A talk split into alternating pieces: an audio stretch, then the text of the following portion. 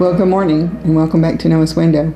Before we get started this morning, I just want to send a special thanks to Daniel Mahana for doing such a marvelous job last week, and thank you to all of you who took the time to send encouraging words. That means so much. It really does.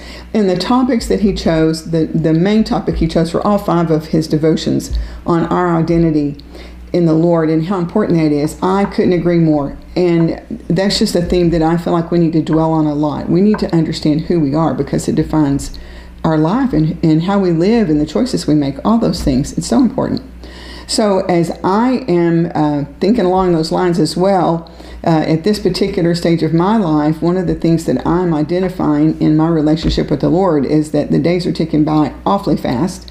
And, and I've noticed that it seems like I go from uh, waking up in the morning, the next thing I know it's evening, and then we're starting it all over again, and it goes by so fast. And you know what? When I wake up in the morning, it's so easy to just hit the ground running and always have a long list. But um, I've found that it's so, so important to slow down, to get up early enough to slow down and take time to spend time in the presence of the Lord. Now, Mark and I like to read the scripture together, and we also have our prayer time. And I just feel like it's so important um, to reflect and just to be in God's presence early in the morning, to hear from Him, to listen. Sometimes we're really good at talking, not so good at listening. But we need that time in His Word so we can be listening. And I want to share with you a few verses this morning because morning was on my mind. Maybe another day this week we'll talk about evening, but today morning was on my mind. And Mark and I were reading just a few days ago in Psalm 92. In Psalm 92, um, it says, It is good to proclaim your unfailing love in the morning, your faithfulness in the evening. So, his unfailing love in the morning. It's interesting that gets repeated a few times. If you if you back up to Psalm 59 verse 16, the Bible says, "But as for me, I will sing about your power. Each morning I will sing with joy about your unfailing love, for you have been my refuge, a place of safety when I'm in distress."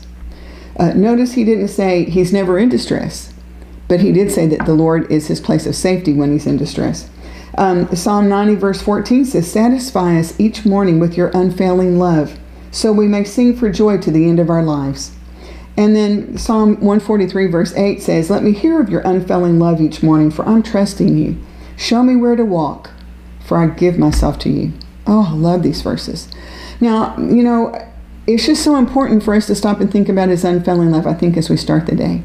Now, uh, there's one more scripture I want to share with you because you probably are familiar with this one because it's such a popular verse. But I want to take you to the book of Lamentations. But before we go there, let's talk a little bit about what we're reading because the book of Lamentations was written by Jeremiah the prophet. And it, it comes right after the book that's named after Jeremiah. And he's prophesying in a time and a place where it's all bad news, basically. Um, it's the southern kingdom. They're at the end of the time before they go into captivity. And Jeremiah is God's man there, giving them the truth that they don't want to hear. He's the only one apparently proclaiming the truth because all the other prophets around him were false prophets and they were saying things that weren't true. So Jeremiah was very unpopular. He was hated. In fact, they tried to kill him multiple times. God had to rescue him so many times. But Jeremiah, in the book of Lamentations, which if you think about the name of the book, it's a lament. It's he's crying tears. In fact, Jeremiah is known as the weeping prophet because he does see all the warnings that God gave come to fruition. And so in Jeremiah, in Lamentations, excuse me, Lamentations chapter 3, Jeremiah's talking about the devastation that's happened as a result of the judgment that came on Judah and the Babylonians attacking the city and taking all the people captive. And it's in the middle of this lament that we have this very well known uh, verse. I'm going I'm to back up to verse 22 and read a few verses here that kind of group together. So, in this, in the middle of this lament in chapter 3, Jeremiah says, The faithful love of the Lord never ends, His mercies never cease. Great is His faithfulness. His mercies begin afresh each morning. There's our word morning again. I say to myself, Jeremiah says, The Lord is my inheritance, therefore, I will hope in him. Now, that has particular importance, I think, because he was in a very not just stressful time, but distressing time. It was horrible what he had gone through, what he had seen, the suffering he had seen around him, the judgment of God falling on these people. And he's in the middle of all that. And it's in the middle of this lament that he gives us this wonderful verse. Songs are written. It one of my favorite songs, in fact, it's hanging on my wall Great is thy faithfulness. So it's a it's a wonderful truth that we need to revisit each morning. Let's just remember. We can trust him. His mercies are new every morning. He's always faithful and his love is unfailing. So, whatever you might be facing today, maybe you know something that you're about to face today. Maybe there's something coming that you don't know. That would be the case for most of us. We don't know what's ahead of us, um, but God does.